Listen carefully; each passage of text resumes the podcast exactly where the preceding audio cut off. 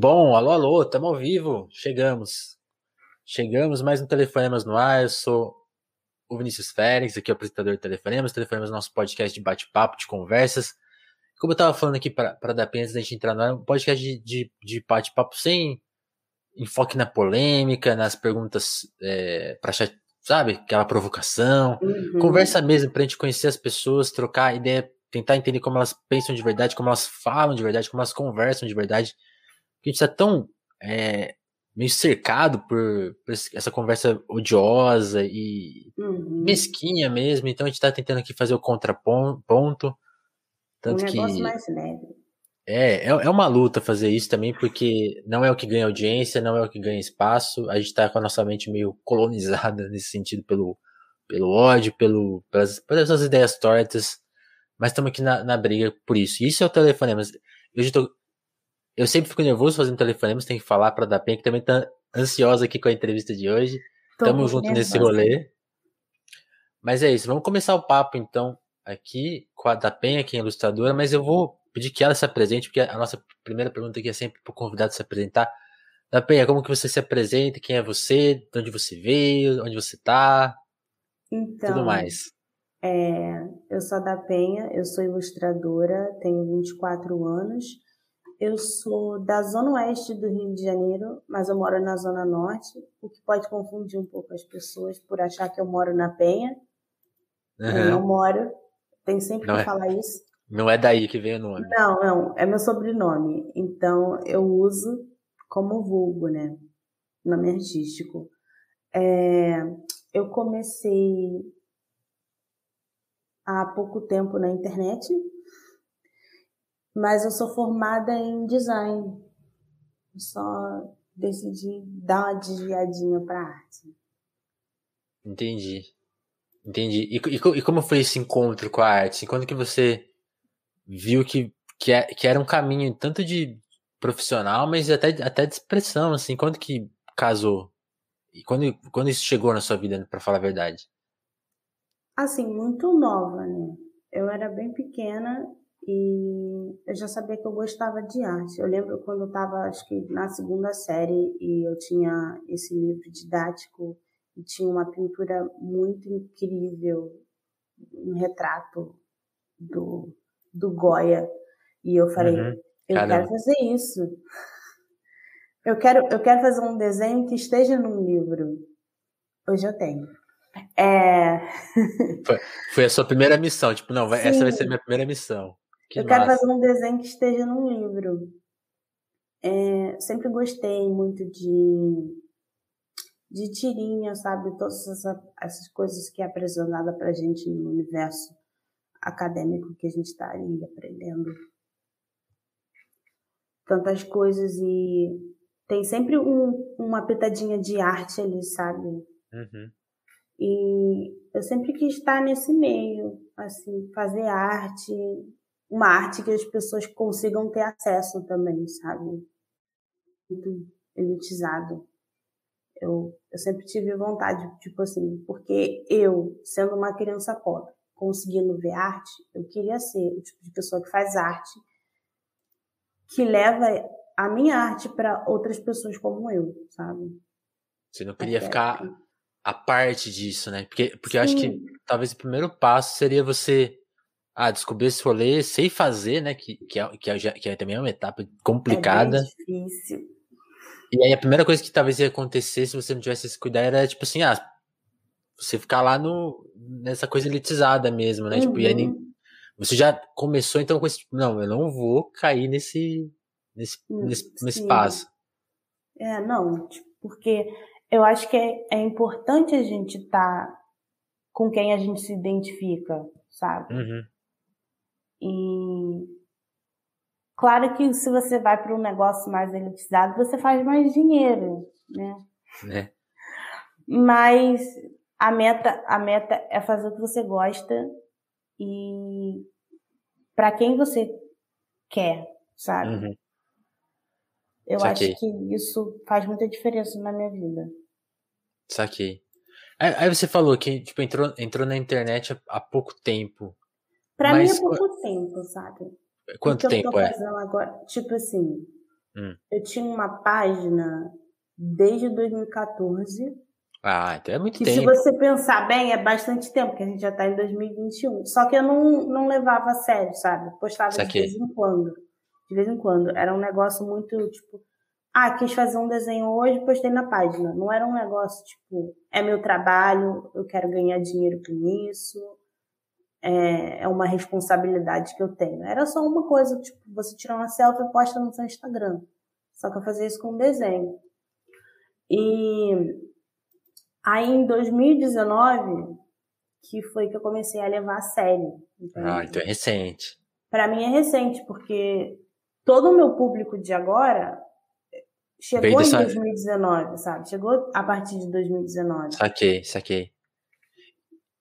E, mas então você já vinha. Então, isso é legal. Quando você começa a desenhar e expor esse trabalho na internet, seu trabalho já chegou então com uma certa maturidade, assim, dá pra dizer? Você já chegou meio, meio pronta nessa etapa que as pessoas te descobriram, então? Sim, foi porque foi quando eu decidi me profissionalizar, sabe? Ah, assim, eu tinha terminado a faculdade de, de design, que na verdade é ilustração em animação. Eu me formei em ilustração. Uhum. E eu não estava trabalhando com isso em específico. Eu estava trabalhando com ilustração 3D. E um pouco antes disso eu estava trabalhando com web design. Que é bem diferente do que eu estou fazendo agora. E só que eu senti essa necessidade de, de fazer ilustração e como todo artista tinha essa cobrança de encontrar um traço, ter uma coisa mais consistente. Então, como eu já estava desenhando há bastante tempo, eu parei assim um tempo e falei, pô, quero, quero me firmar nisso. É uhum. o que eu uhum. gosto de fazer. Uhum. E aí eu parei, estudei, testei, falei, vou fazer isso, vou fazer com consistência e tentar a sorte, sabe? Mas, Mas é, teve um pouquinho de maturidade porque eu já estava trabalhando com ilustração há algum tempo, né? Mas nada muito sério. Se você pegar assim um quadro geral, eu fazia uns frilas de vez em quando de, de ilustração, mas eu não trabalhava com isso. Eu sabia desenhar, que era o que eu estava fazendo há muito tempo, mas eu não não sabia fazer o negócio acontecer ainda. Saquei. Então, tipo assim, a arte já estava ali em mim, a noção de rede social, algoritmo. Essa veio depois. Cativar público, isso tem, tem que vir chegando depois, sabe?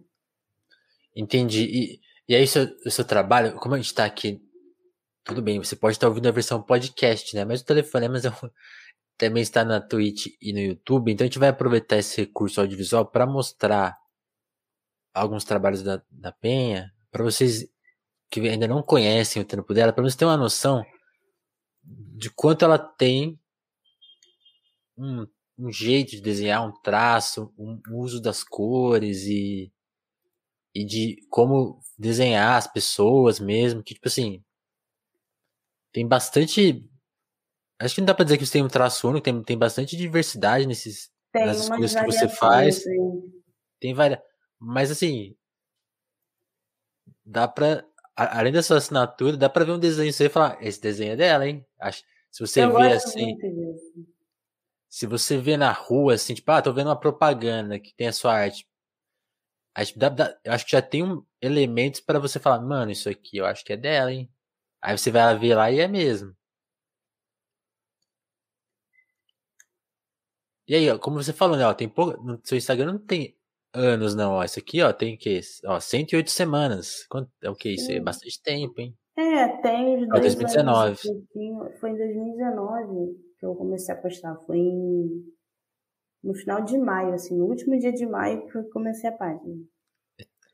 O que eu gosto é, é tudo capa de disco. Eles nunca te pediram uma capa de disco, não? Já, eu fiz capa de disco. Tá ah, já meu, fez? Tá no meu Behance, se você olhar, tem umas capas lá. Deixa eu ver aqui. Não sei se eu tenho o link do meu Behance. Ah, a gente. Ah, que acho que. já, já tava separado. Já é, não, é que eu, eu já tinha fuçado lá.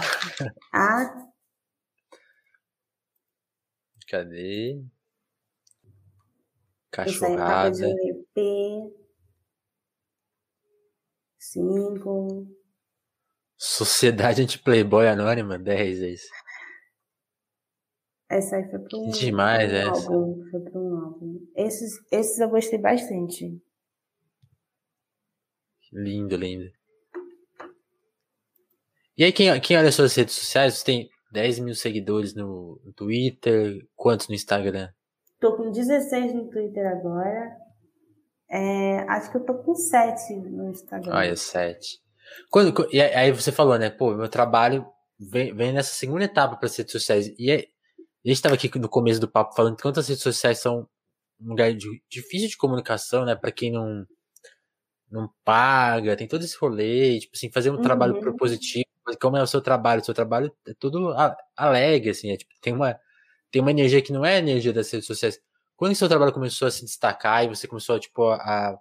Quem foi a primeira, sei lá, a primeira pessoa que te reconheceu e te, tipo, falou, mano, vou. Vou pagar, quero pagar sem lustre aí. Teve esse momento? Bom. Eu acho que foi esse, esse da última capa uhum. que você mostrou. Foi o Deco. Ele falou: Poxa, adorei o seu trabalho. Eu queria muito que você fizesse uma capa para mim.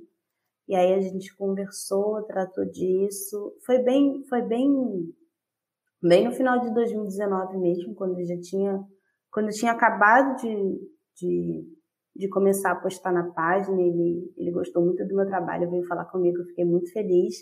E também teve o Bento do, do Intercept Brasil, uhum. que foi logo na mesma semana. E foi, foi tudo muito junto. E depois disso a gente começou uma parceria bem legal. Eles sempre me chamam para ilustrar uma matéria. Inclusive tá aí no meu no meu portfólio umas umas matérias que eu já ilustrei para o Intercept. É, foi foi bem aí, foi bem no começo mesmo. Eu fiquei bem feliz porque eu não estava esperando alguém alguém chegar em mim tão rápido, sabe? Uhum. Massa.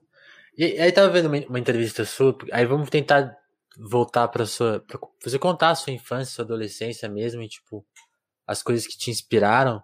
Aí uhum. você você deu você tem uma entrevista que você fala né, que você era uma menina cheia de sonhos assim. E eu, eu gostei disso. E eu, eu, gosto na sua na sua bio da, do Instagram que você também fala que leva a sério as coisas. Uhum. Eu queria uhum saber qual, dessas, dessas suas duas perspectivas. A, a menina sonhadora, mas também a menina que vai levar a sério o rolê. Que, que levar a sério é esse? E, e conta, conta um pouco da sua infância, assim, adolescência, como que foi, que, que, que você se interessava. Você, você, falou da coisa do desenho, mas tipo, era seu único interesse? Você chegou a rascunhar alguma outra ideia? Muita coisa, muita coisa. Eu Quais muita, coisas? Eu tenho muitos sonhos ainda. Eu, eu cresci com vontade de fazer várias e várias coisas. Meu Deus, a minha câmera não fica reta.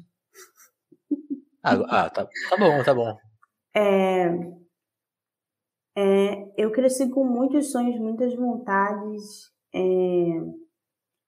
queria desenhar, com certeza. É, teve um momento da minha infância que eu queria ser designer de vestidos de noiva, bem específico. Eu sei. Caramba! Eu queria. Inclusive, quando eu estava no ensino médio, eu considerei fazer moda, mas é uma coisa muito cara e eu não tinha dinheiro para fazer. É, pagar material, essas coisas, é muita, muita responsabilidade. É, queria, queria ser estilista, queria ser designer de carros, inclusive foi uma coisa que eu levei muito tempo durante a minha formação na faculdade, que eu queria muito ser designer de carros, inclusive comecei a aprender um pouco de mecânica para entender melhor. Depois, hum, foi, tava muito bem assim na, na área do, do, da arte, sabe? Eu queria ser cartunista, queria ser ilustradora de livros, queria ser é, pintora, assim, sabe? Uma, aquela coisa mais para exposição e tudo mais. É, teve um momento que eu descobri o design, foi lá, eu já estava com uns, quantos anos? 13 anos. E eu tava tipo, caramba, tem gente que faz essas coisas. Eu nunca tinha parado para pensar nisso. Não são máquinas, não, não, Sim, não vem do é, nada, tipo, né? Não, não surge do nada. A criança descobrindo o mundo, né? Tipo, existe design. E foi quando uma amiga minha, nossa, quando a gente é adolescente, a gente faz cada coisa, né? Uma amiga minha tava com uma banda e ela queria uma capa. E e aí eu tava tipo, tá, mas o que que eu faço nessa capa? E aí eu fui pesquisar sobre fazer capas de álbum. Uhum. E eu descobri o design gráfico, porque eu não tinha ideia do que era isso antes. E aí eu me apaixonei. Eu falei, quero fazer isso. Quero fazer isso. Acho que é uma, é uma opção para mim. E eu sou apaixonada pelo design também, não só pela arte. Eu sou, como todo designer, muito chata com algumas coisas. Inclusive, adorei o logo do, do, do, do podcast. Simples, ah. bonito, forte. Não, aí agora agora estou muito honrado, porque isso aqui é uma obra minha, né? Que não tem é, nenhum talento para design. Hora do meu remédio. É, não, é muito, muito bonito, adorei. É, e aí, nesse momento também, que eu já estava com uns 13 anos, eu estava querendo ser tatuadora. Sou apaixonada por tatuagem. Só tem uma ainda, mas a gente vê aí quando tiver dinheiro. É, queria muito ser tatuadora.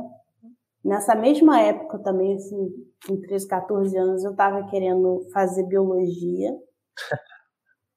Tudo. Eu, ti, eu tinha esse sonho de ser professora de biologia, porque eu sempre achei professor de biologia uma coisa muito mágica. tem, tem toda uma energia diferente dos outros professores. E Verdade. eu gosto muito de gosto muito dessa área de educação. Eu quero poder ser professora um dia. É, eu sempre gostei muito de ciências biológicas. Passei no vestibular para ciências biológicas. Desconsiderei por causa da matemática, que eu não sou muito boa.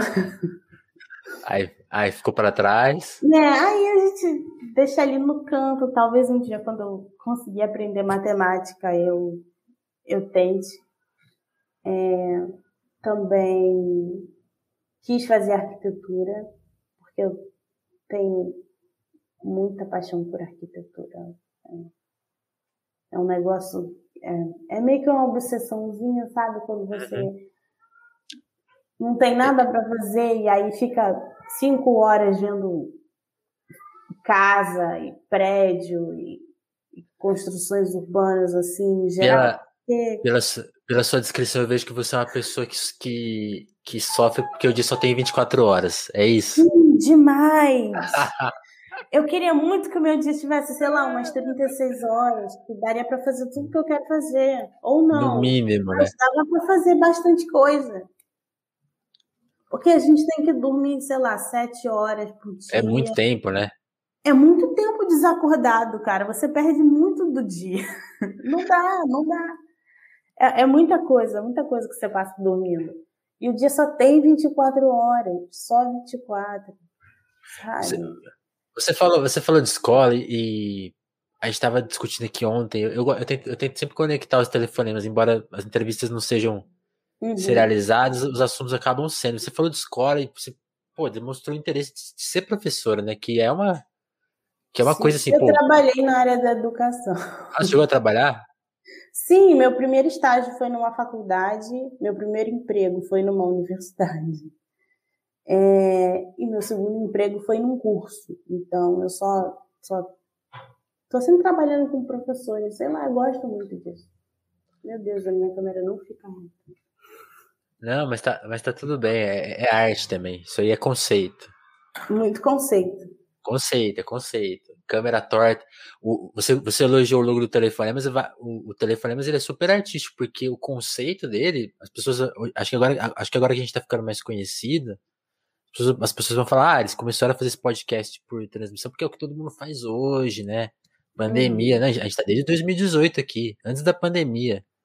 Essa coisa de telechamadas que deu o nosso nome, por isso que é telefonemas. Ah. Então é tudo, é tudo conceitual.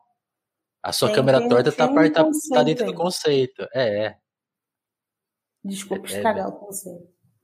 É, é bem assim, não estragou, não, não estragou, tá fazendo parte. Mas, mas aí, o que eu queria saber de escola, para você contar um pouco da, do, do, seu rolê de escola mesmo, assim, tipo, foi uma experiência legal? Tipo, hum. você... Com porque arte. se você É, não, porque porque se você escola no geral. É, o meu, o meu ponto é se você se inspirou a gostar de educação e trabalhar nesse rolê, é porque alguma coisa te marcou nesse, nesse, nesse processo. Eu queria saber o que, que marcou. Então, eu tive uma infância muito difícil, uma adolescência muito difícil, tô tendo uma vida adulta muito difícil. em que sentidos, assim? Que, que, como assim? Ah, então, pontos importantes. Eu sou pobre e eu sou preta. Certo. Então, isso deu muita dificuldade na minha vida. É, sofri muito bullying a minha vida toda. Hoje em dia eu já cresci e percebi que eu sou uma grande gostosa. E racismo a gente lida com, com polícia e uhum. ações uhum. judiciais.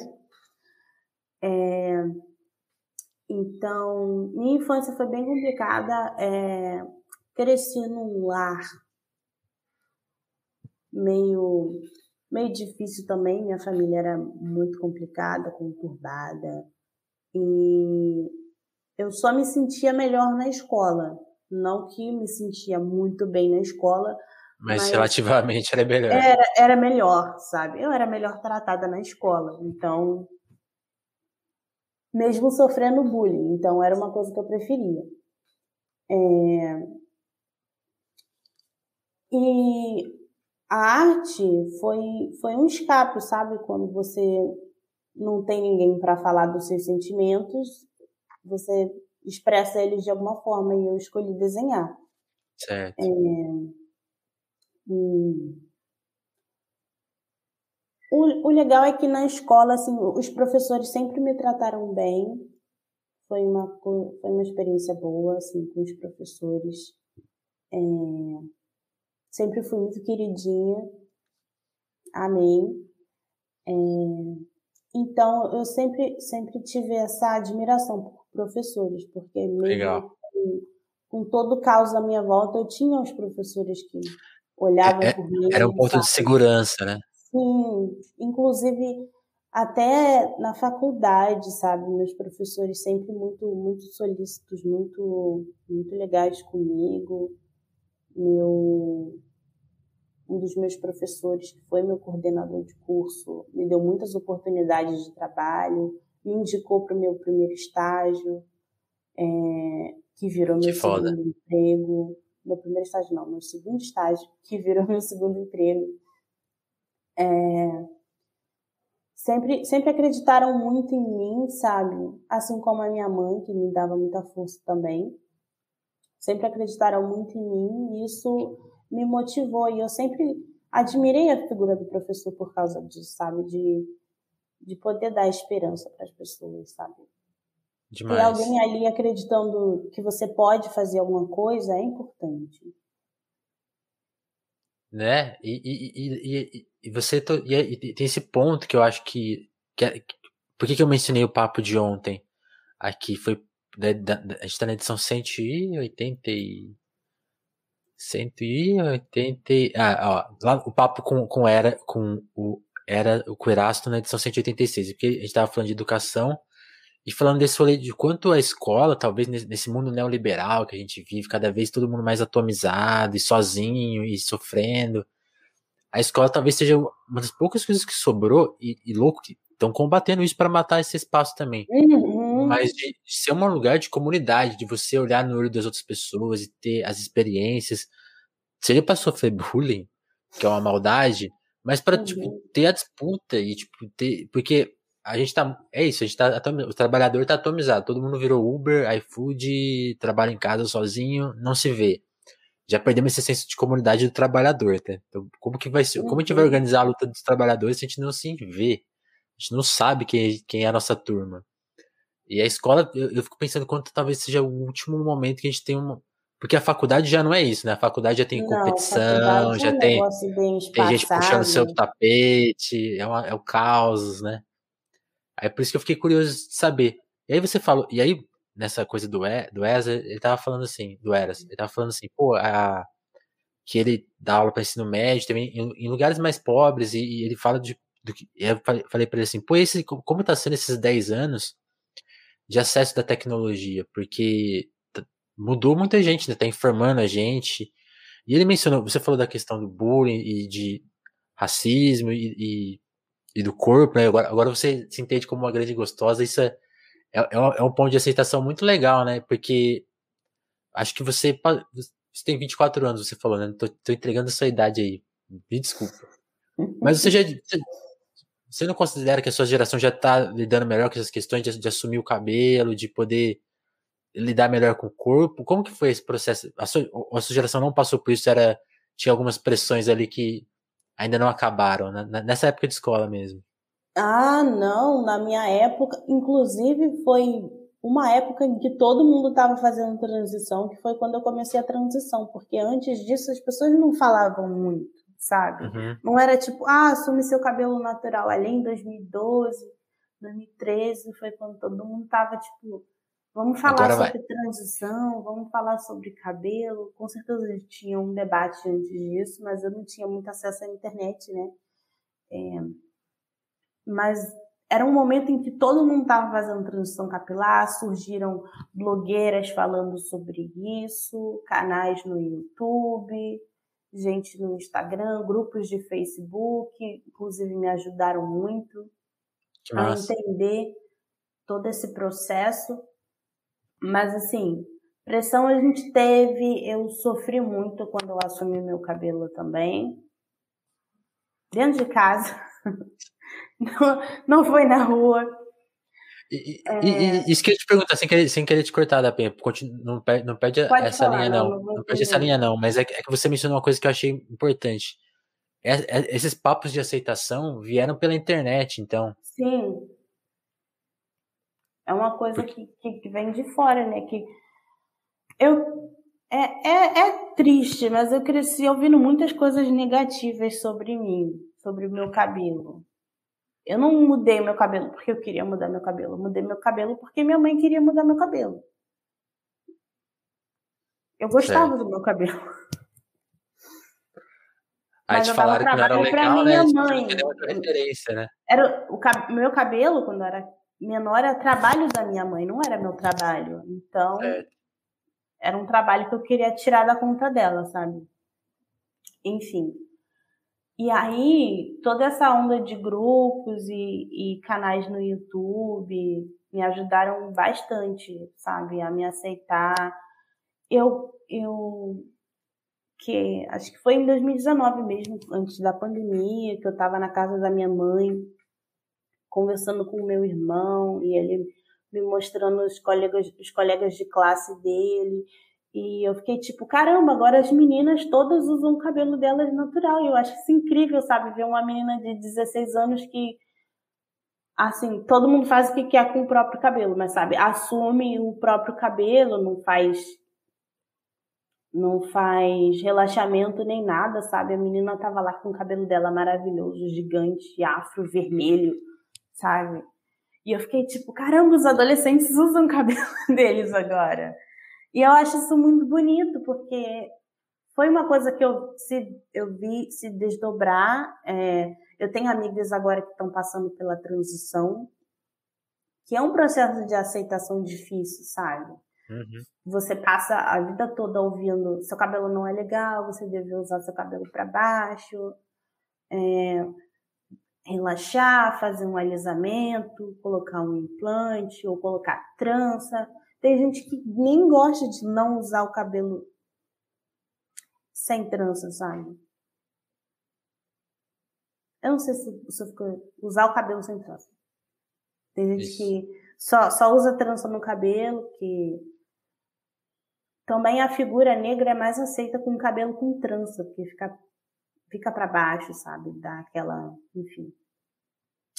E é uma coisa que eu vi crescendo ao longo dos anos, sabe? Eu vi minhas amigas fazendo transição comigo, outras amigas que estão fazendo transição agora, e eu consigo ver todas essas adolescentes usando cabelo natural. E eu acho a coisa mais linda do mundo que Legal. tem um incentivo. Sim, eu, eu, achei que você já fazia parte dessa geração. Cabelo. Sim.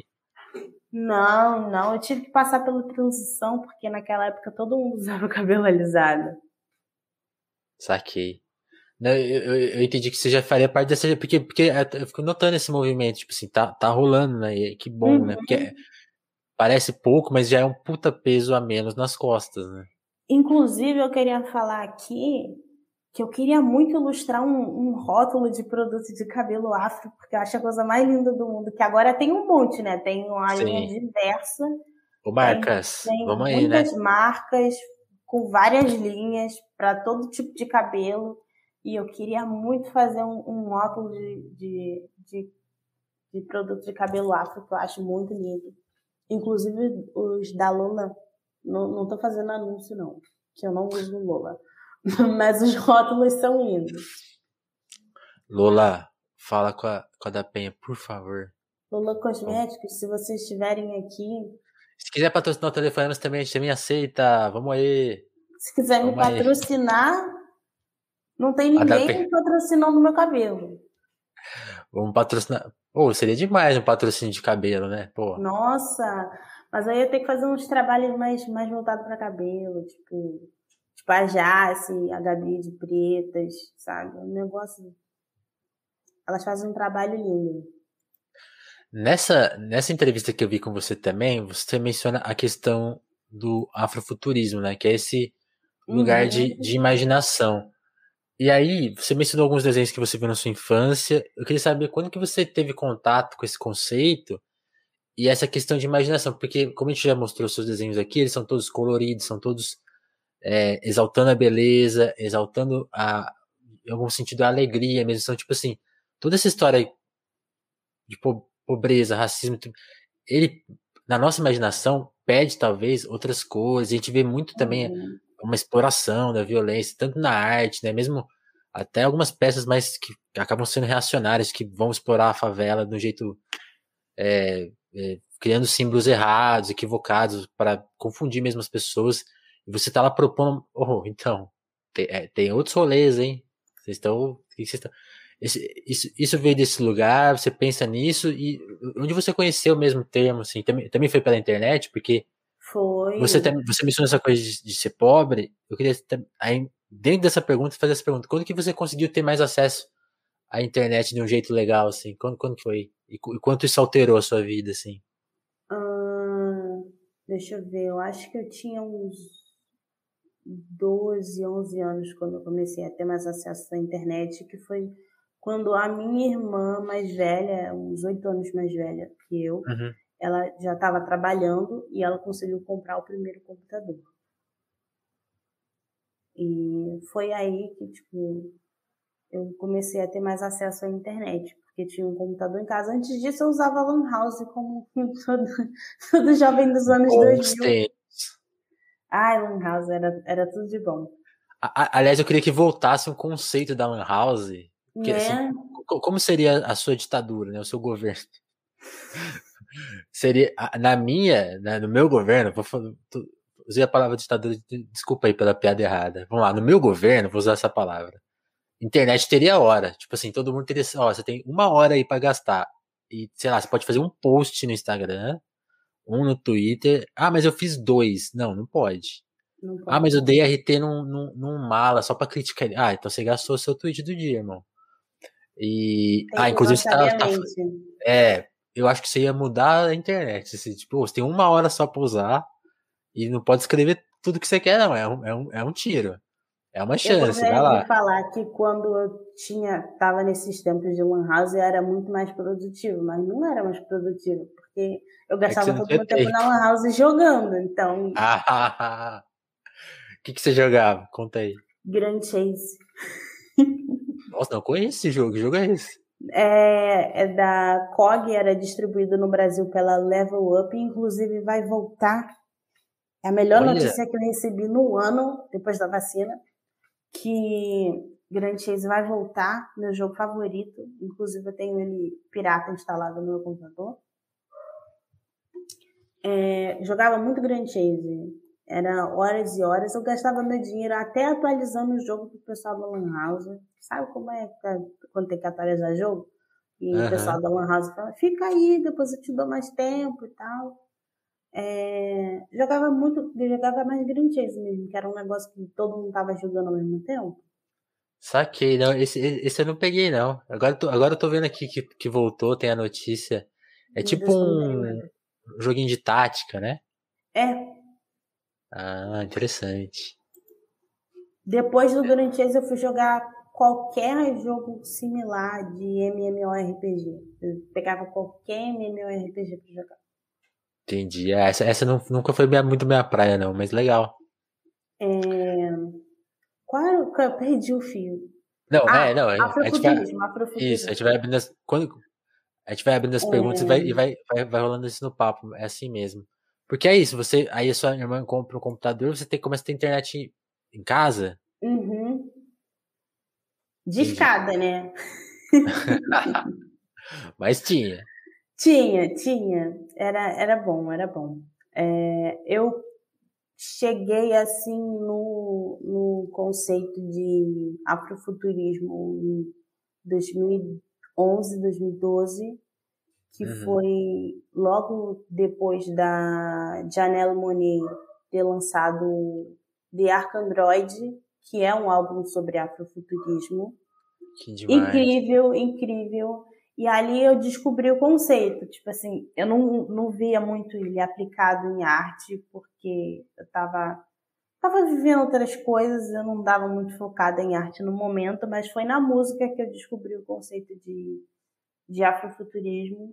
E em 2019 ele voltou para mim com um trabalho de uma colega, é, a Marcela da Penha, porque ela mora na Penha, não é o sobrenome dela é igual ao meu. Não é da a Marcela família? da Penha, não, não é da minha família. A Marcela da Penha, ela estava com um trabalho sobre afrofuturismo. E aí eu li o trabalho dela, porque eu estava ajudando ela a montar o PDF e tal.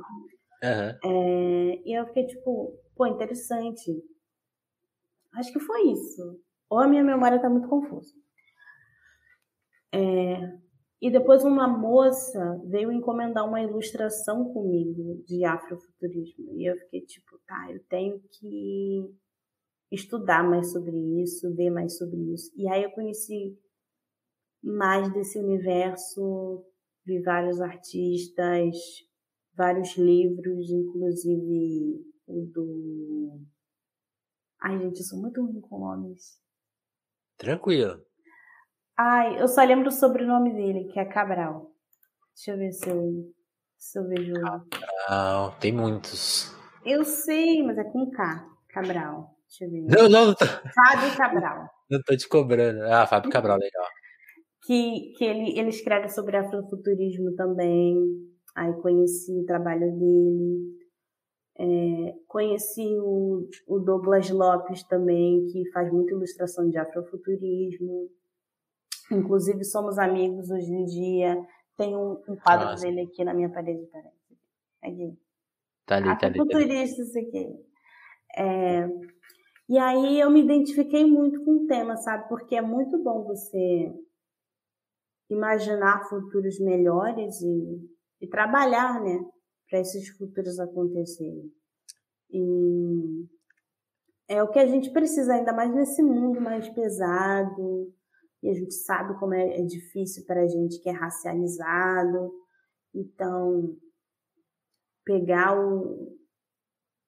Chegar nesse tema foi muito importante para mim, e agora ele tá sempre. Tem sempre uma pitadinha disso nos, nos meus trabalhos, mesmo que eles não tenham nada a ver com isso. Já... Isso que eu ia te perguntar, né? Já, já tá no seu trabalho de uma forma que, ah, mesmo quando não é muito sobre isso, tá, tá lá, né? É, uma, é mais uma uhum. característica, né? Não é. Não é central todo o tempo todo, mas tá lá informando, né? Uhum. E eu me identifico bastante com isso. E, e, porque tem essa perspectiva, né, que você mencionou, que eu acho que é talvez a coisa mais importante, que a gente vive nessa prisão, que é, a gente repete muito aqui no telefone, né, ah, é mais fácil imaginar o fim do mundo que o fim do capitalismo, ou de qualquer outro, outro, outro, outro tipo de opressão, né. Uhum. Então a gente tá uhum. sempre assim, ah, vamos, ah, essas questões são muito difíceis, vamos escolher aí um menos pior, ou, pô, que, que, sabe, ah, sabe, as questões vão se embaralhando, então acho que tem, tem que começar a gostar de ex-bolsonarista, uma coisa, uma coisa que eu acho meio. Ah, não é por aí. É, queria, é difícil. Não é por aí que eu gostaria de ir, sabe? Então, tipo assim, eu queria imaginar realmente mundos possíveis sem racismo, sem, sem essa opressão pelo trabalho, tudo esse tipo de mundo, né? Uhum. E é muito louco quando a gente percebe, aí acho que esse, esse é o ponto mais mais fundamental da questão que as pessoas vão falar assim, pô, mas tem um monte de obra que critica o capitalismo, mas elas são muito conformistas, né? Elas não imaginam, elas imaginam na maioria do tempo o fim do mundo como opção, né? E o afrofuturismo é justamente o oposto, ele não imagina o fim do mundo, ele imagina o pós, né? E isso tá e aí ele tá ao mesmo tempo que ele tá imaginando, ele tá ele tá tipo, mano, construindo esse outro mundo. É isso que é legal, né? Tá. Não é só a uhum. crítica, é a, é a, construção também, né? É. mas o que, mas que, que você acha de, de, de, dessa questão de construção? Você mencionou outras pessoas aí que, que fazem isso. Você, você vê mesmo esse movimento de, de imagina, imaginativo mesmo novo, assim, como vocês como parte de um movimento mesmo, que tá numa linha de frente aí eu tento não não fazer parte, mas uhum. não tem como não fazer parte, porque, tipo assim, a vida já é muito desgastante e, e fazer parte de um movimento é uma responsabilidade, sabe? Uhum. E... Mas não é uma coisa que eu consigo estar de fora, porque é uma coisa que me afeta diretamente. Certo. Sabe? Eu não consigo. Uh Alguém perguntou sobre afrofuturismo. Né? É, você sabe é. responder essa? Eu, então, a, a... o afrofuturismo não é só sobre arte, né? É sobre a sociedade. É, um, é uma ideia da, da sociedade melhor quando se trata quando se trata de pessoas negras, sabe? sabe? Você imagina um futuro melhor para essas pessoas. Claro que tem tecnologia e toda essa estética bonita envolvida, permeando, mas a ideia central é um mundo melhor para as pessoas negras. Então é não está só na ilustração, não está só na escrita, não está só no, no audiovisual, sabe? Sim. Tá, tá, é uma ideia em construção mesmo, sabe? É, é, é o que a gente está tentando fazer acontecer. E uma coisa que você mencionou que esse termo chegou para você pela janela no disco, né? No disco uhum. dela de, dois, de 2010, e ela, que é o. E a música dela fala muito sobre afrofuturismo. Eu, eu, acho, eu acho barato que você tenha se formado por música, né? Porque a, justamente esse rolê, quanto a força da música pop e, e da janela tá tipo assim, ó, então, tô aqui, tô, tô nessa construção, né? A, a, sua, a sua mente, ela já, já, já, já reconstruiu, né? Pela música, assim. Uhum. Tem outros exemplares de, de artistas e obras que também te ajudaram a moldar? Você é muito inspirado pela música ou pelo cinema? Qual, qual, qual que é o seu repertório, assim? Vamos, vamos discutir um pouco o repertório agora. Ah, eu sou apaixonada por música. Deixa eu responder essa pessoa. Então é, sim, é uma forma de reconstruir e rever o mundo. Isso. É exatamente isso. Cada um, cada um interpreta do seu jeito, mas tem esse esse esse tema central, entende? Afro. É... Certíssimo. Então, muita música. Eu sou apaixonada por música desde sempre é, cresci do lado de dois bares, um em cada ponta da minha casa. Então eu cresci ouvindo música e tudo que eu faço é ouvindo música, só consigo trabalhar ouvindo música. é, foi a música que me inspirou a me dedicar mais para a minha arte. É, é, a música que permeia o meu trabalho, é, é meu foco no momento, sabe? Gosto muito de, de R&B, pop, hip hop, essas coisas assim no geral, rap, trap, é, jazz, soul, MPB de vez em quando, um rockzinho alternativo. Mas, mas, mas, quais, quais discos e artistas, assim, especificamente? Hum, daqui do Brasil tem a Drica Barbosa, amo a Drica Barbosa, que ela fez no álbum dela incrível. É, o MC, obviamente, o MC dele. Vou, ah, vou aproveitar ter essa pergunta que eu tava deixando esquecida, que eu sempre quero voltar nela quando eu tenho a chance, quando alguém fala do, do Leandro, do Emicida. O que, que você achou do, do Amarelo, filme? Eu não vi o filme, eu tava com medo de chorar. Porque eu tava num momento muito, muito frágil da minha vida quando, quando ele lançou. Quando saiu. Uhum. E aí eu tava tipo, gente. Era o auge da pandemia. Né? Filme, né? sim, tipo, e eu tava muito no buraco da depressão, tava sem tomar remédio ainda, e tava tudo muito em casa, tinha acabado de ser demitida, e eu tava muito na merda. E aí eu perguntei para as pessoas no meu Twitter, gente, se eu ver isso eu vou chorar? Porque eu não tô afim de chorar. Não quero chorar, não, não tô legal para ficar chorando. Certo. É... E aí falaram, pô. Vai chorar. Vai chorar. E tava todo mundo falando que tava chorando no Twitter. E eu, tipo, gente, eu quero muito ver, mas eu não quero ver sozinha, eu não quero chorar. E aí eu tô guardando esse momento para ver se eu consigo assistir com o meu namorado para chorar menos. Chorar quando abraçadinha. Tenho... É, quando eu, tô, quando eu tenho companhia, eu me, me, me sinto. mais segura. Mais segura, assim, choro menos.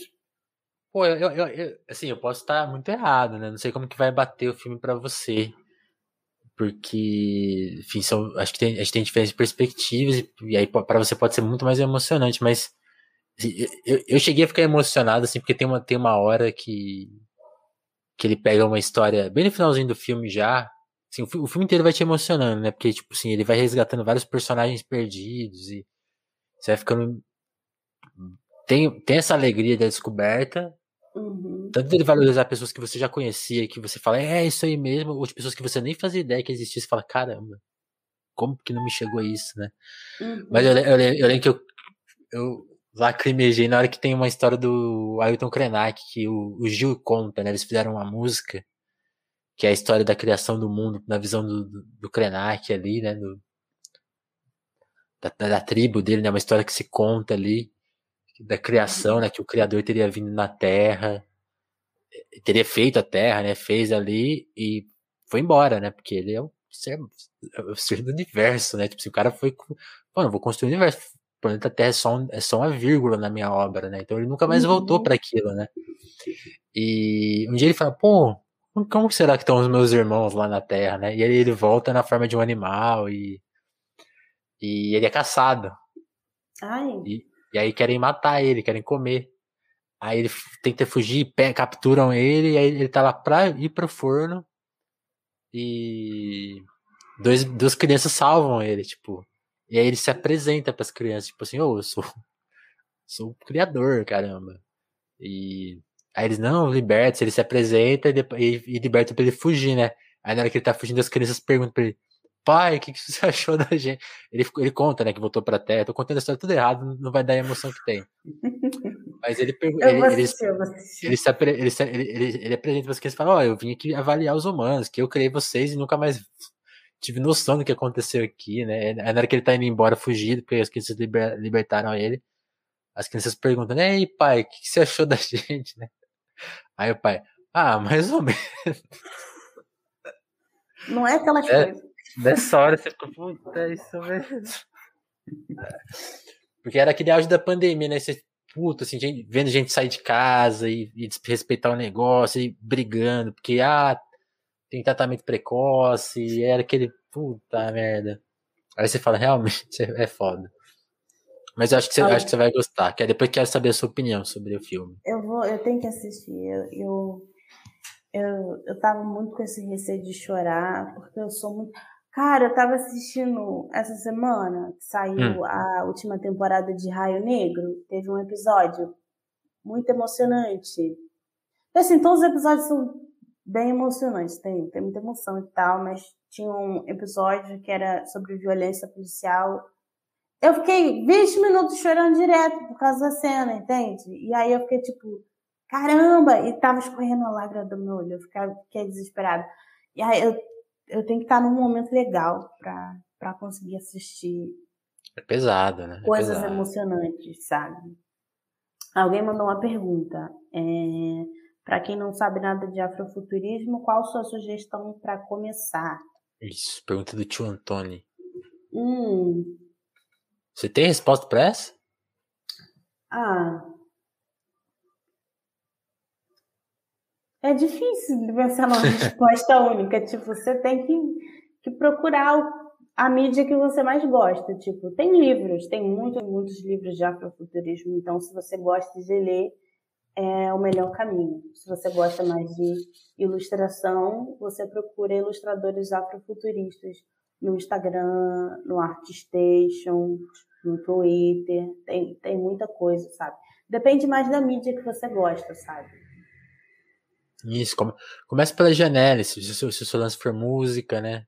Sim. Acho que é por aí. Acho Janela que é, é maravilhosa, tem vários, vários álbuns de sobre, com essa temática também. É, vários outros artistas depois dela fizeram fizeram não só depois dela antes dela se você vê no começo dos anos 2000 o hip hop estava muito nessa estética de, de afrofuturismo e, e, aí, e, aí, eu não sei se eu vou cometer uma heresia, porque aí eu nunca, eu nunca, pesquisei isso. Posso estar falando uma grande bobagem, mas se você for pensar, tipo, Miles Davis, todos esses caras do jazz já são afrofuturismo, né? Em alguma medida. Que isso, gente? Que bicho foi que... eu falei, eu falei que ia falar uma bobagem. Não! um, um, bicho aqui no, no, no quintal gritando. É... Bom, não não, não sei bem. Não sei bem dizer se sim, se não. Mas eu acho que, que se você parar para pensar, acho que vai de todo artista negro, né? Imaginar um futuro melhor. Isso. É, se te pilhar dessa forma, acho que é isso mesmo. É. E, e aí, Dapem, você citou uma questão, se você não quiser comentar, fica à vontade para não comentar. Ah, eu comento qualquer coisa. Porque é, é o que eu te falei, tá, você já, você já deu entrevista, né? A sua primeira entrevista, mas você falou que estava nervosa, e enfim, aí como é assunto delicado, se você. Mas é que você mencionou a questão da saúde mental, e, e eu acho. E você falou que tá, tá, tá, tá cuidando disso, assim, como é que você teve, se você puder falar de quando você despertou para cuidar disso, porque aí pra, pra, pra, assim como eu falei que é, como eu também fico nervoso dando entrevista, eu também posso me, me colocar nesse lugar para perguntar não ficar tão pesada que, tipo assim, eu também fui aos dois anos cuidar de e, e psicóloga e tentar ter consciência. No, no, meu caso, eu tenho tipo um, eu não sei, não é nem diagnosticado, porque a, a minha psicóloga falou: não, não dá nome para as coisas, não. Isso aí é muito cedo para dar nome. Eu, se você acha que tem toque, é, você acha, eu não tô falando, te falando nada. E, minha psicóloga também é assim. E aí, minha, minha, eu tô aqui tentando me cuidar, né? Assim, às vezes piora, às vezes melhora. Mas para você, quando você despertou para esse lado seu de cuidar disso? Como que foi?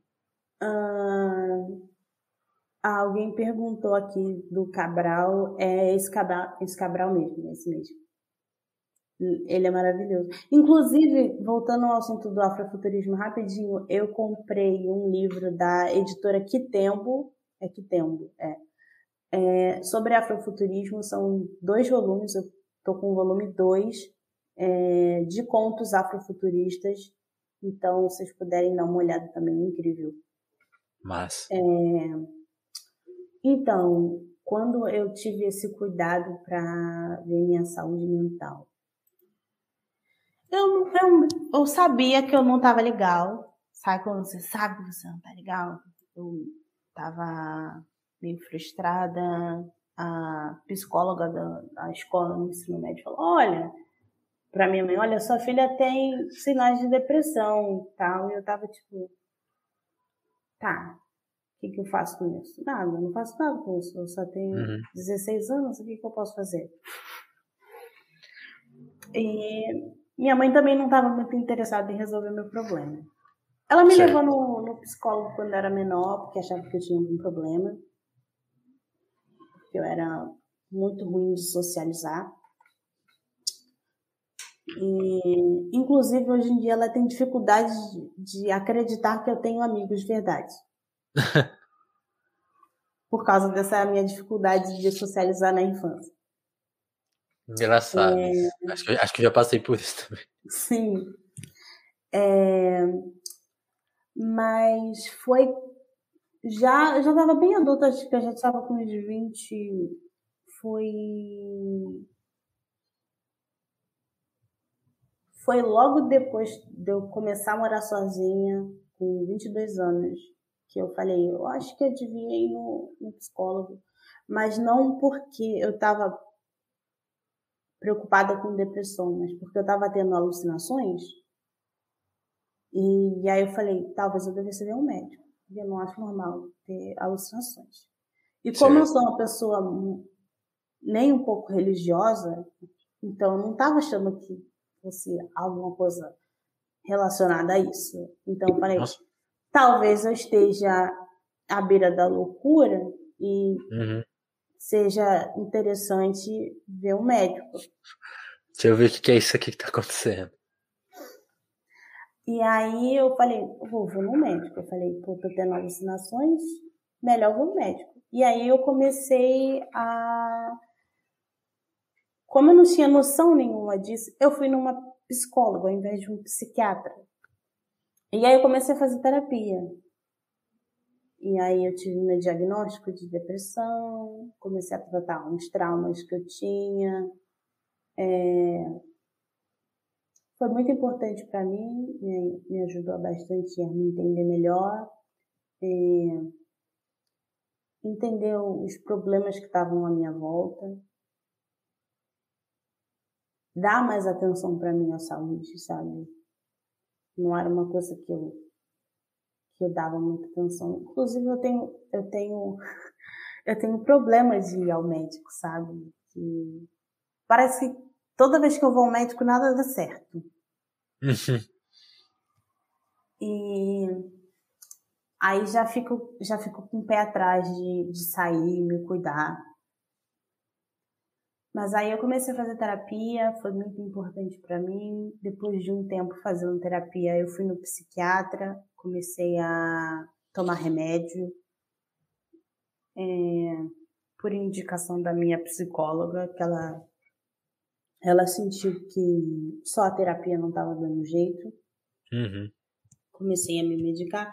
Me ajudou bastante, porque eu estava muito, muito, muito no buraco, estava com umas ideias ruins na cabeça. É, e só a arte não estava me ajudando, inclusive eu estava com muita dificuldade de, de trabalhar, porque eu não estava dando atenção para o meu psicológico, sabe? Certo. E quando você está abalado, você não consegue pensar direito, nada vai para frente. Então, sabe, é... fiquei de cama, fiquei parada por um, um tempo, inclusive foi uma das coisas que que me prejudicou no meu no meu antigo emprego. Então, dar essa atenção para minha para minha saúde mental fez toda a diferença na minha vida. Eu consegui consegui trabalhar melhor. É, isso é importante. Consegui me relacionar melhor com as pessoas também. Sim, eu, eu também sinto que isso me afeta muito, assim, tipo, a questão do toque mesmo atrapalha a gente se movimentar, às vezes a se expressar do jeito que a gente quer, né, fazer o que a gente quer e e trabalho também afeta, né? Porque você começa a entregar menos, né? Tipo assim, você quer entregar aquela coisa daquele jeito, mas você se limita. E aí a, a vida já é muito complicada quando você tenta se comunicar no, na sua potência máxima. Uhum. Quando você mesmo se, se blinda, aí ferrou, porque você está mandando metade da informação para a pessoa, a pessoa vai pegar 10% da metade que você enviou e aí você vai se perdendo mais ainda, né? Então, uhum. que massa, assim. Que massa ouvir isso aí. Que você tá cuidando disso, né? A gente tem que cuidar, né? É, é o jeitão, né? De, de melhorar. E, e aí, da Penha, o que, que mais você está planejando nessa, nesse momento? Agora, trampos, reconhecimento, é, ah, publis. Você está trabalhando Eu fiz a minha primeira publi, gente. Eu estou muito feliz. Eu fiz minha primeira publi. Pra... Qual, qual que foi? Vamos, vamos, vamos foi repercutir essa publi. Unhide School. Unhide School, uma escola de, de, de, de arte tecnologia, né? Vários cursos de animação, ilustração, é, design também, tem cursos de design lá. É, eu, eu sempre fui muito apaixonada pela Unride. É, conheci eles quando eu estava estagiando no, no, meu segundo estágio, uhum. quando eu fazia 3D. E, sabe, foi, foi muito incrível ter sido chamada assim, porque eu sempre quis fazer uma publi e eu tô sempre falando disso no Twitter, porque, tipo assim, poxa, eu tenho um alcance, eu tenho um público legal, seria legal poder fazer uma publi. Assim, eu não me considero influenciadora, mas eu tenho números, eu tenho influência, então eu acho, Logo. Que, acho que cabe. Tenho números, tenho vezes logo sou influenciadora. É, não me considero, mas estão sempre me colocando em listas disso, então eu acho que talvez eu seja. Saquei. É, eu tenho muitos projetos para terminar, mas quero. E esse, eu, esse... eu tenho eu tenho sonhos grandes ainda, sabe? Eu uhum. consegui realizar muita coisa legal nesses últimos dois anos que eu tenho focado na arte e levado a sério, sabe? É... Porque é... Não, é, não é só a minha paixão, sabe? Meu trabalho é uma responsabilidade que eu tenho, eu me dedico muito a isso. É... Eu consegui muitas coisas legais, muitas coisas importantes para a minha carreira. Hoje em dia eu posso falar que eu tenho uma carreira. Antes, quando eu era CLT, eu só era, eu só era CLT. É, e eu ainda, eu ainda tenho uns objetivos grandes. Eu quero muito ilustrar para um festival de música. Quero muito fechar uma propaganda para televisão para uma marca grande. Eu fiz isso, mas não era bem uma, o tipo de marca que eu queria. Uhum. Que eu ainda quero, sabe? Foi, foi, um, foi interessante. Eu participei de uma companhia legal para a saúde, que, que é uma coisa boa, mas eu queria um, um produto mesmo, sabe? Uma coisa tipo um refrigerante, uma marca de roupa. Inclusive, eu, eu fiz umas estampas para uma marca de roupa, eu tenho que saber se, se já saiu a coleção. Opa! É, é legal, é legal. Foi para. Qual é o nome? Sou muito ruim com o nome de marca, gente. Hum... Não, tá, não lembro. Não lembro. Ah, mas a, é. a gente tinha que fazer umas camisetas suas. Eu, eu compraria muito essa do Emicida. Essa, então, todas, eu tenho essa muita todas. vontade de fazer, mas tem esse negócio de direito de imagem, né? Então eu evito vender. Na, eu tenho uma loja, mas eu evito vender artes que são baseadas em outras pessoas. Eu vendo só os que são originais meus mesmo. Deixa eu ver aqui no Instagram. Entendi. Mas a minha loja está desatualizada também, porque não era um negócio que eu estava fazendo com pretensão de, de levar para frente, até porque eu tinha muitas outras responsabilidades. Enfim, eu tô, tô querendo aí, tem esses projetos incríveis que eu tô participando agora, que eu não posso falar nada. Eu detesto quando eu tô num projeto muito grande, eu não posso falar nada para ninguém. Tipo, gente, eu tô trabalhando com essa empresa aqui, que é incrível, mas eu não posso falar nada para ninguém, nem falar sobre o que é, porque é segredo. E vocês Sigam a da Penha no Instagram para descobrir qual é esse segredo em breve, hein? Ó, tô deixando o link aí nos comentários. Segue no Instagram, gente, porque eu preciso muito chegar a 10 mil seguidores logo para ter o arrasta pra cima. Verdade. Eu sei, né? É tipo, eu tô com um projeto agora de. Tinha que te verificar, né? Quando Na... verifica, já, já adianta ah, esse eu queria muito verificar. Mas eu tenho que esperar um pouco para pedir, pra pedir verificado no Twitter. É, é, eu estou trabalhando num, num, projeto agora muito legal, muito grande de, de educação. E eu não posso falar nada, porque é segredo. Mas eu estou muito tenta, animada tenta. que, que, terem, de, de terem me chamado. Estou é, trabalhando num, livro também, mas esse não é segredo nenhum. Opa! Estou é, trabalhando no, no livro da Alice Carvalho, é, chama Incubos, que é uma adaptação de um espetáculo que ela fez, que ela escreveu. Estou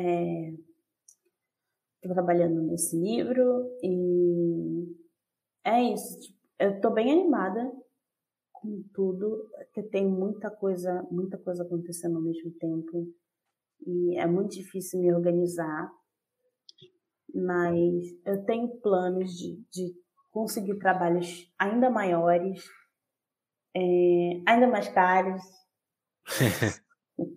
né? É, também focar na música. Eu gosto muito de música, eu gosto de estar trabalhando com música. e você pensa em fazer música? Não, mas assim, desenhar, é, desenhar para música é interessante. Meu, é. meu namorado ele me desencoraja de fazer música porque ele é música e ah. artista é difícil. Artista é uhum. difícil. Eu sei porque eu trabalho com alguns artistas musicais e artista é difícil. Então, é um, é um negócio que eu, eu não quero ter mais estresse na minha vida. Eu já larguei de ser designer. Então, eu tô, tô mais fazendo ilustração e trabalhar com música dá muito trabalho, dá muito trabalho. Gente. É, não é. É mais dor de cabeça. E, e, mas, eu queria te perguntar de música, e, a Isa, né, te deu um, deu um salve Ai, a Isa é maravilhosa, ela me deu um salve. De novo, é a segunda vez que ela faz isso, eu fico toda emocionada. A primeira vez ela me divulgou no, no perfil dela, junto com outros artistas, inclusive o Calvete, meu amigo incrível, talentosíssimo. É... E aí ela me seguiu no Instagram. Oh e aí eu fiquei tipo, meu Deus, isso tá acontecendo mesmo? Eu fiquei em choque. Eu falei, que mãe, minha mãe? A Isa me seguiu, mãe. Porque essas coisas acontecem, a gente conta logo pra mãe. Oh, é. é. Que deixa ela mais feliz. É, ficar cheia de orgulho. É, daí esse, esses dias ela, ela me deu um salve pela, pela devassa, é, inclusive, eles tinham me mandado um, um e-mail umas semanas atrás. Falaram: ah, tem um negócio aqui de divulgação e tal, e a gente vai mandar a imagem para aprovação. Você disse: tá ok, tá ok. Eu falei: é ok. Momento no bem. Só tinha o nome da agência de, de publicidade e eu não tinha ideia de quem estava me divulgando. Aí, de repente. Aí eu, ih, meu Deus, foi a Isa. que isso? E aí, nossa, fiquei tão feliz, tão feliz, porque ela, ela é uma grande inspiração. Inclusive, nessa caixa aqui, eu tô fazendo um negócio dedicado a ela. É... Isa, se estiver vendo a live, comenta aí. Isa, Isa mandou um oi. É, mas assim, eu quero muito continuar com música, assim, trabalhar com música, porque a música é muito importante para mim, sabe? Ela, ela que me ajuda nos momentos mais difíceis. A gente nunca tá sozinho quando a gente tá ouvindo música. E eu tive a oportunidade de trabalhar com artistas incríveis, sabe? Artistas que acreditaram no meu trabalho, não só o Emicida, que, que foi enorme poder trabalhar com o Emicida. Queria agradecer de novo ao Lodi por ter me chamado, pensado em mim. Maravilhoso foi também. É, eu fiz uma ilustração para o livro do Emicida, a antologia dele. Ah, sim. Um livro incrível, cheio de artistas maravilhosos também. que tem o prefácio do Lula, só, né? Né? Só o Lula, só o Lula. 2022. O quê? Voto Hã? secreto. Voto secreto no Brasil. É secreto. Ninguém ouviu nada. É... E aí eu participei desse livro, foi muito incrível. É no, no Behance mesmo, como você mostrou no começo, já trabalhei com outros artistas maravilhosos também. Meu namorado maravilhoso também, que é músico, que me chamou para fazer a capa do EP dele, com meu outro amigo. É... Ah, bom, imagina se ele chama outro artista. Né? Eu ia ficar um pouquinho chateada. É, a primeira capa bom. ilustrada dele vai ser de outro artista? Peraí, né? Peraí, olha pra mim. Favor, né? Não, tudo bem. agora ele pode chamar quantos artistas ele quiser, né? Tipo, Liberou. Tem vários artistas, mas, mas primeiro eu. primeiro eu. É, tem vários outros artistas que a gente está sempre falando, que ele fala, ah, queria muito chamar essa pessoa para fazer uma arte para mim, para uma música minha e tal. É, e eu acho isso incrível porque eu eu tô sempre procurando artistas para fazer artes para mim e comprar artes deles, porque eu acho que não basta só você estar tá fazendo, acho que você tem que, que fomentar, sabe? Tá envolvido. Porque eu acho que melhor do que um like é quando você compra a arte do seu amigo. Total. Mas um like é ótimo. Gente que não pode comprar minha arte, pode dar like, Diga pode like. compartilhar pode marcar todo mundo que você quiser marcar no meu trabalho. Inclusive, eu adoro quando as pessoas veem uma arte minha, marcam um amigo e falam, pensei em você. Muito bom. É muito bom.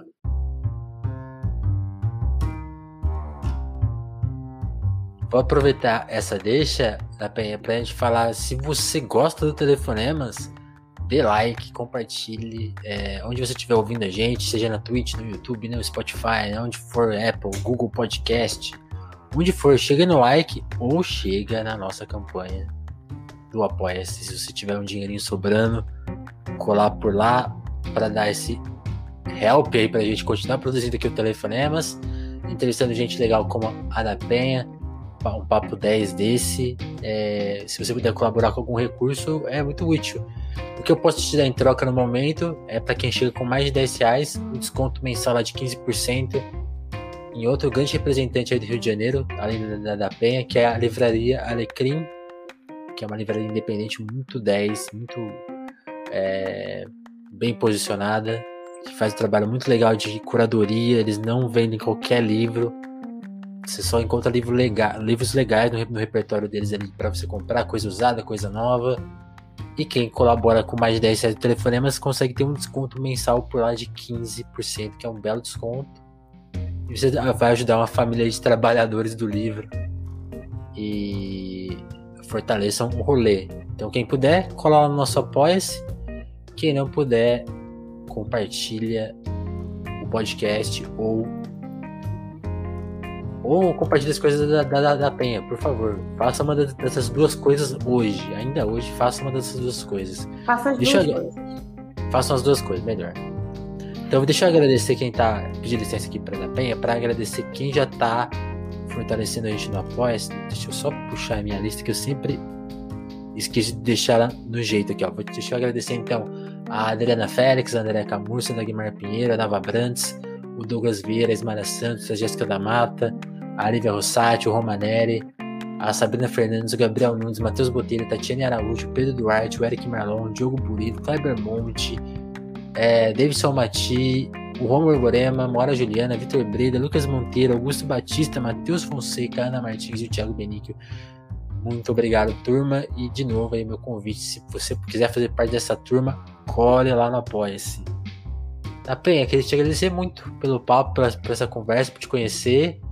E quando tiver uma graninha sobrando aí que vier da Apoia, a gente vai ter uma arte sua aqui no Telefonemas. Oh! vai na minha loja. Depois a gente orça aí. É, queria agradecer pelo convite de novo. É, inclusive, eu tava falando ontem na minha live da Twitch. É, meu amigo. Ah, você também é tcheira? Comecei agora. Comecei agora. Tá? Tô mais ou menos ainda. É, meu amigo tava falando bem de vocês. Falei, é, eu vou estar tá lá. Vai me assistir. É, que amigo é? Vou mandar um abraço pra ele. É o, o Vini da Rap Falando. Ah, grande Vini. Salve, Vini. Conhe Salve, conheço, Vini. conheço a, o rapaz. É, queria agradecer o convite, poder estar aqui falando de mim, da minha trajetória, da minha arte, responder algumas perguntas. Muito obrigada, gente, pelas perguntas, por participar. Obrigada de novo pelo convite. É muito bom estar aqui e dividir um pouco de mim com vocês. É isso, então eu quero agradecer todo mundo que colou na versão live, tanto no YouTube quanto na Twitch. Quem tá ouvindo aí agora a versão gravada em algum momento que tá no ar isso aí, nas versões podcasts. Deixa eu fazer essa função aqui da Twitch de mandar uma raid para alguém. E convidar todo mundo para seguir aí o Telefonemas, puder colar no Apoia-se ou é, seguir a gente aí Cada plataforma tem um jeitinho de você colaborar com a gente. Faça aí essa função. Gente, muito obrigado. Da Penha, mais uma vez, brigadão pelo, pelo tempo, pela disponibilidade. E então até a próxima edição do Telefonema, gente. Grande abraço.